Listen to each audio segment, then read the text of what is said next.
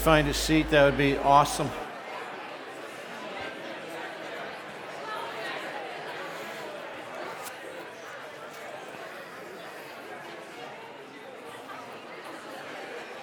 How many appreciate the worship team? Yeah, wow. Good stuff. And then the tech team in the back. I'm especially grateful for Forrest because I had my mic on between the two gatherings and he had it muted. So, um, you know, thank God that the mic was muted. Let's put it that way. Pretty exciting stuff. Jeez, what am I going to be like when I'm 75? Anyway, more fun, more fun, right?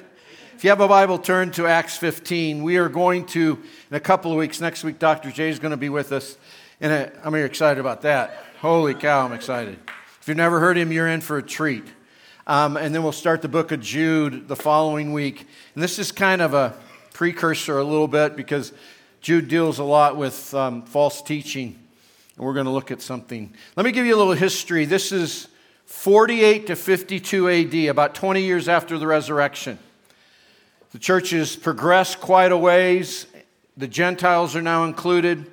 What I love about the book of Acts, and I read it a uh, couple times this year, is that you don't see God giving them a plan until there's a problem. Problem with the widows comes up with a solution of the deacons. Problem with persecution, they go spread the gospel. Problem with selecting Judas's replacement, they drew straws. When I, I'm just like, wow, they drew straws. I mean, think about it. How many of you, if at a church board meeting, would love to see the board draw straws to figure out what God is saying?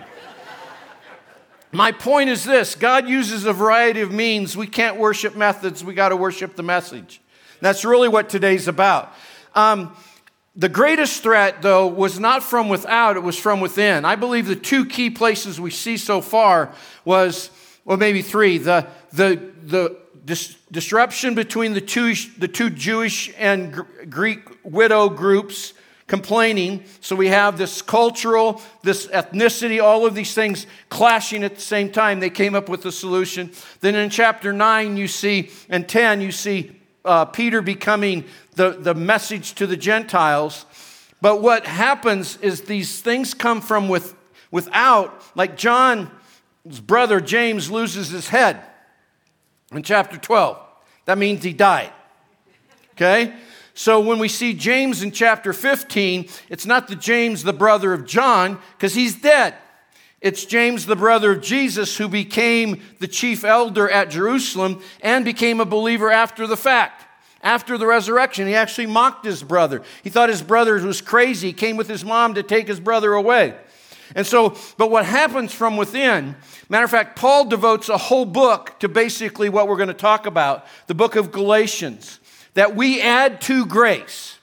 You must be saved. Verse 1 unless you believe like we do, you're really not part of us. Now, I know none of us in vintage are guilty of that. I'm about ready to spit a Altoid in the front row. So let me chew this for just a minute, take a drink. Nobody wants to get. See Pastor Gary's Altoid a week later. Anyway, what I really felt prophetically, I was pacing up and down on the stage one morning at prayer time. And it just hit me because I was reading here and I felt like the Lord took me back to something. And I believe this is a key point for vintage in the history of vintage. I'll make that, declare, that declaration.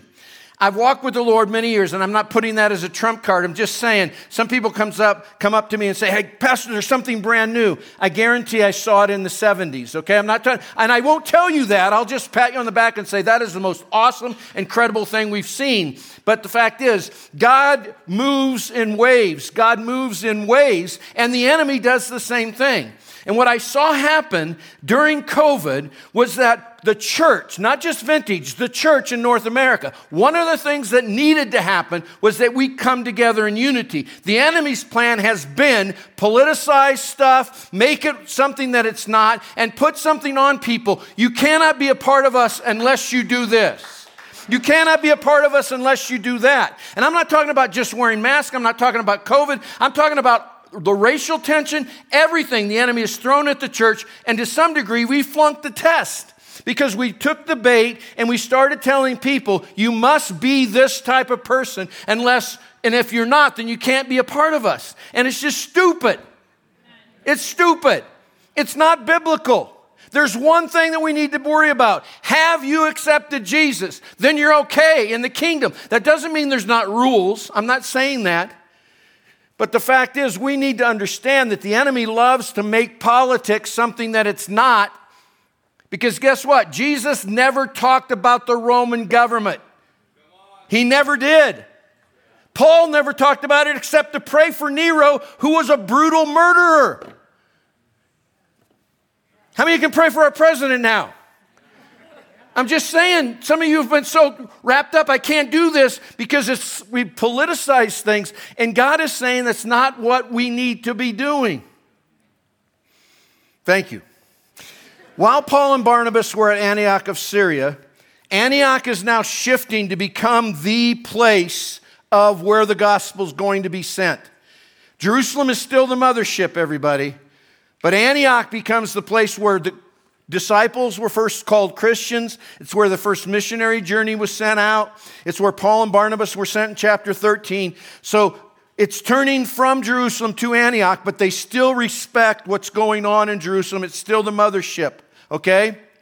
Paul, while Paul and Barnabas were at Antioch in Syria, some men and some scholars believe they might even been false teachers or definitely not understanding the gospel of grace arrived, some men from Judea arrived and began to teach believers unless, unless, unless you do what we do, you can't really be a part of us.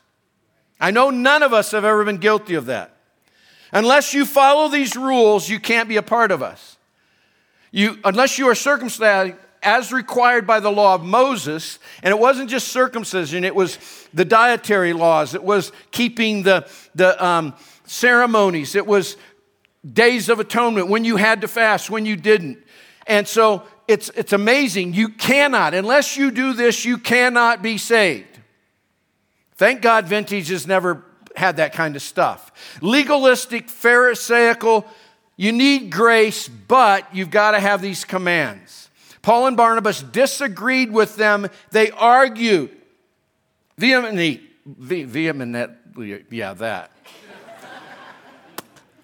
in a strong, emotional, zealous manner, passionately, fervently. How many of you have ever served on a church board? How many of you have ever seen arguing on that church board? How many have ever seen discussion in churches? How many have ever seen people get really ticked off in a church? How many of you want a New Testament church? Guess what? This is the New Testament. I know none of you in your marriage has ever raised your voice or, or talked and worked things out and maybe argued in a manner of, you know, you solve, you get the issue, but the fact is sometimes you've got to get the issue out. This is what's happening. Paul says, wait a minute, time out, gentlemen. This is not going to work. And yet we think church is da da da da da da. You know, it's just, it's rainbows and butterflies. It's all just awesome. It's just the coolest thing. Church should be a place where we're encouraged. I'm not saying that we're all screaming at one another. But the fact is, when something is wrong, you want to get me riled up? Start telling new believers you've got to do this to be a Christian. You want to get me really ticked off? You'll see it. Tell me or let me hear you in front of somebody, yeah, I know you got baptized, but you got to do this. I know you accepted Jesus, but you got to have this. I know you accepted Jesus, but you must do this because that's really, and I'm not saying we need Bible reading, we need church, we need programs, we need development, we need rules, but grace is so scary to people. They love rules. Give me 10 things to do to be a Christian, give me five things to have a happy marriage. And I've told you many times if there's five things, Karen and I have eight. We have to work on eight. And the fact is, it's not a list. The Ten Commandments were converted to 30,000 rules, actually, about 3,500. If you gargled on the Sabbath and swallowed it, it was not work. But if you spit it out, it was work. Is that ridiculous? No, we do stuff like you've got to be baptized a certain way, you got to speak in tongues, you got to attend the new believers class, you got to do all of these things. Let me tell you my story. I was baptized three times because I was told the first two didn't take. I'm serious.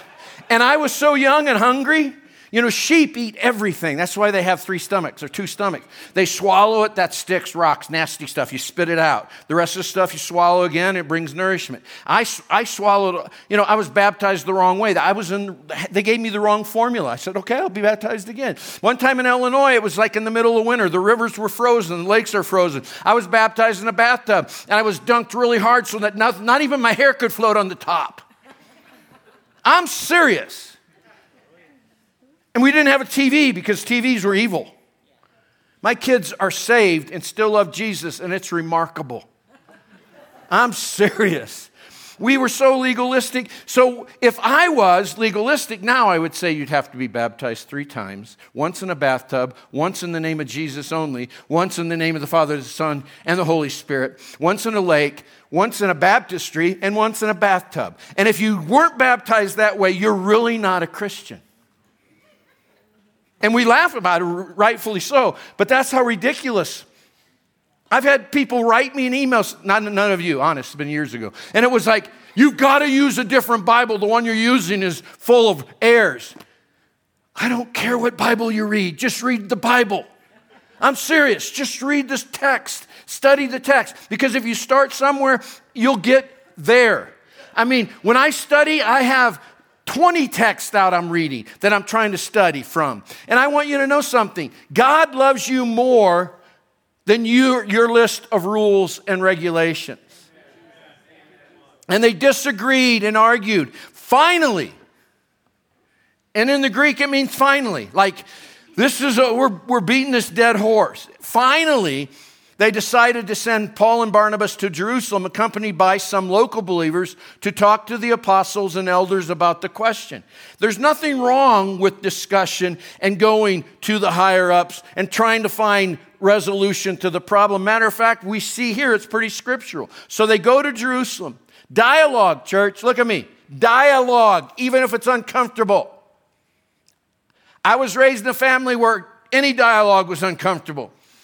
Confrontation was met with silence. You, you, you like avoided it like the plague. And so I grew up avoiding conflict. And then I got married. Holy cow. And I was raised, my wife was raised in a family where they confronted everything. And you put us together, man, sparks flew. And it was a good thing. You know, people say, you know, they're 18. I can't stand my parents. I'm going to join the Marine Corps. Good luck with that. I'm telling you, do it, do it, serve your country. But good luck with that one. You think your parents are nasty? Wait till you have a drill sergeant in your face, waking you up at 3 a.m., making you do a 20 mile march. Anyway, finally the church decided. Verse 3 the church sent delegates to Jerusalem. They stopped along the way in Phoenicia and Samaria to visit the believers. They told them, to much to everyone's joy, that the Gentiles too were being converted. I love how the Holy Spirit throws a verse in. This is about the Council of Jerusalem, it's called historically. It, it, to me, it is a key in church history. Much like the church in North America, and I believe even around the world, with COVID, has had a church of church council, church of Jerusalem type moment. We need to understand God wasn't shocked by COVID. God wasn't freaked out because of things that got shut down. God knew it was going to come and He let it happen. Why? Because he's trying to deal with us to get us where we need to be so that the world can see that we love people regardless of what's going on. Then you throw all the racial things that happen, then you throw the election, man, and mix that all together, and the church is standing on the side going, Holy cow, I don't know what to do. You just love Jesus and love people. But anyway, what verse 3 they throw it in. I love verse 3 because they're being sent to figure out whether you have to be circumcised to be saved. Paul and Barnabas go, They, they really, it's like they shared the gospel even when they were told not to, basically. And what happens was the people rejoiced. Don't let some men keep you away from the commission and calling God has given you. Don't let some naysayer throw you aside and not let you do what God's called you to do. Legalism always stifles joy over what God has done and what God is doing. You can't see outside yourself or your little group. I met a guy one time when I first got saved, and uh, my experience with the baptism of the Holy Spirit, I was just sitting in a pizza parlor praying with somebody, and I started speaking tongues. And then I'm like, is that in the scripture? And then I found out that it was was. So my experience should be yours. Go to eat pizza after church, talk to somebody that's a random stranger, and you'll get baptized in the Holy Spirit. I'm joking. And so this guy, I was telling him I'm brand new Christian. I'm working, it's in the summertime. I'm working at a factory, dipping little coils into soldering pots, which made me realize I don't want to dip coils into soldering pots all my life. And anyway, he goes, Have you received the Holy Spirit since you believed? And I go, I knew enough about the scripture to know that because I was a Christian, I had the Holy Spirit. And I said, Yeah. He goes, Have you spoken in tongues? I go, I think that's what it was. He goes, Okay, then you're my brother. No. No. I'm, I'm his brother because we have the same father. That we have the son of the son set us free. Legalism stifles joy. When they arrived at Jerusalem, Barnabas and Paul were welcomed by the whole church, including the apostles and the elders, and they reported everything God had done through them.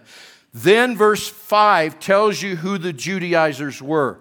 But then some of the believers who belonged to the sect of the Pharisees stood up and insisted. The insisted. They're not just saying, hey, can I make a suggestion? It's like, this must be done. If it's not done, we cannot accept you. The Gentile converts must be circumcised and require and, and, and required to follow the law of Moses. Man, sorry, I can't read. I felt like the Lord stopped me right here and said this it's really hard to change inherited religious prejudice. I don't care who you are. I don't care what ethnicity you are. We all have prejudice. Thank you. And much of it's been inherited by our religious teaching. If you're raised a certain way, you're going to believe that's the way your kids should be raised, and on and on and on. And I'm not saying, I'm saying raise your kids the way God called you to, attend the church God's called you to. But the fact is, there are people right now worshiping in other buildings across this nation that love Jesus as much as you love Jesus and worship God differently because the blood of Christ is the common denominator, period. The blood of Jesus only. And when you start saying you must do this and you must do that, they insisted. And I want to tell you something by the grace of God, I insisted some stupidity at times. I have. But hopefully we're growing. I've said this a million times. Growth is you're convicted after you sin. Then you're convicted in the middle of your sin. Then you're convicted before you sin, especially with your mouth. You say something's like, oh man, the Holy Spirit's like, stop. Right now, stop. And then you're starting to say it and you get halfway through, God just says, stop. Have you ever gotten in an argument with somebody, you just, I can't say that. Then they're like, what were you thinking? I just can't say it. Trust me, I can't say it. And you walk away. And then, before you're tempted to say it, the Holy Spirit convicts and you don't say it. You let Him deal with it. Peter in Acts 10 15 said, Don't call unclean what I have called clean. So the apostles and the elders met together to resolve the issue at the meeting after a long discussion. Peter preached so long overnight that a guy fell out of a window, fell asleep during Paul, I mean. a long discussion, Peter stood up and addressed them as follows Brothers, you know that God has chosen me from among you some time ago to preach to the Gentiles so that they could hear the good news and believe. God knows people's hearts, and He has confirmed that He accepts the Gentiles by giving them the Holy Spirit, just as He did to us. I wish I could go on about that, but I can't. He made no distinction between us and them, for He cleansed their heart through faith. So, verse 10 why are you now challenging God? Why are you now challenging God by burdening the Gentile believers with a yoke that neither we nor our ancestors were able to bear? What a statement. I am guilty many times of placing on somebody something that I can't even do myself. And I make it look like I'm great at it. Why am I burdening God with adding to something that God is saying? You say that's cheap grace. No, it's not. I'm telling you, if you get alone with God and bring your life before Him on a daily basis, He will direct you. He will give you some lists, He will give you some rules. But the fact is, they're yours. Work out your own salvation with fear and trembling. That doesn't mean being saved in the sense of your, your foundation is the blood of Jesus, but working those things out Sanctification is being saved from yourself. Salvation is being saved from your sin. And all of us need to be sanctified.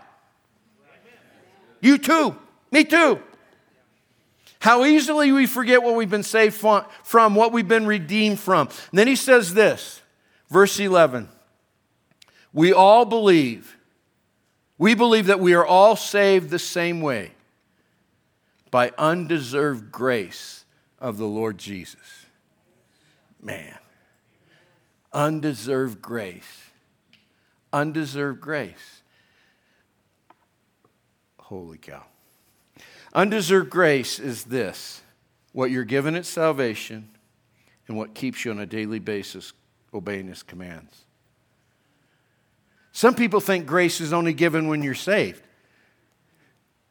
Every day, Humble yourself under the mighty hand of God and he will exalt you. He will give, he opposes the proud but gives grace to the humble. You humble yourself on a daily basis and say, God, I can't do this on my own. I need your grace. Here's my daily schedule. I need your grace. Guess what happens? The power and the desire comes upon you to do what God's asked you to do. Undeserved grace. Nothing you did, you just humbled yourself and asked for it. What an amazing thing. Two of you agree. It's awesome. Everybody's going. Should I should I agree with?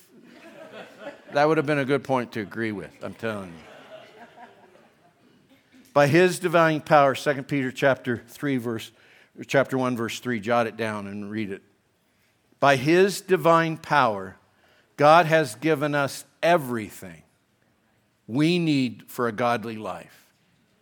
We have all received of his coming, and we know the one who has called us to himself by the means of his marvelous glory and grace. What strikes me about Peter being the spokesman, what strikes me about Peter's statement in 2 Peter, that God's given us all things, later on, about 10 years later, Peter's in a meeting when the Gentile believers are there, he's eating with them. When the Jewish believers come, Peter doesn't eat with the Gentiles anymore. And Paul comes in and says to his face in front of everybody, Peter, what you're doing is wrong. You're a hypocrite. What I'm saying is, this is so entrenched in our lives and in our society that many times we are legalistic and we don't even know it. We're operating in something that's from our past because it helped us in our past. We think it'll get us through the next trial. And the fact is, there we need to look back and say, Thank you, Jesus, for what you've done. We need to rem- be reminded of the amazing grace. We need to be reminded of what God has done for us, but we don't put our experience and transpose it onto somebody else's and say, You must follow Jesus the way I do. You say, Well, Paul did. Yeah, he's not talking about a legalistic thing. He, he says, I'm the chief of sinners. I know what I've been saved from. I know what it's like to be a persecutor of the church.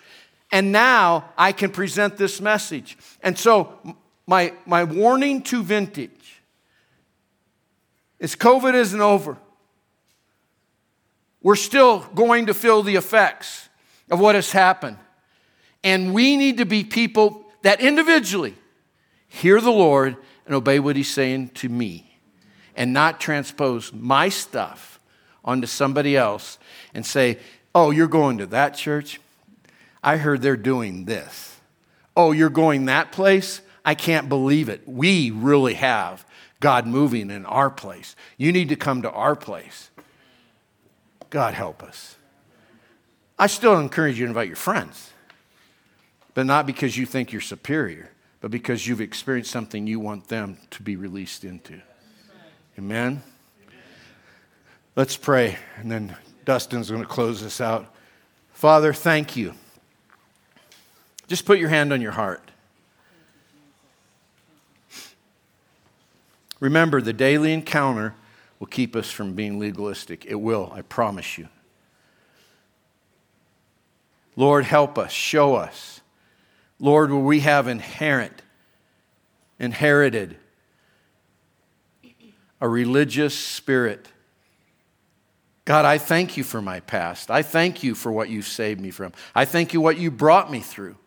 But God, I ask in the name of Jesus that I will be a person that carries the undeserved grace of God and dispenses it in measures upon people, and measures upon measures upon measures. God, in the name of Jesus, thank you for your faithfulness. Amen.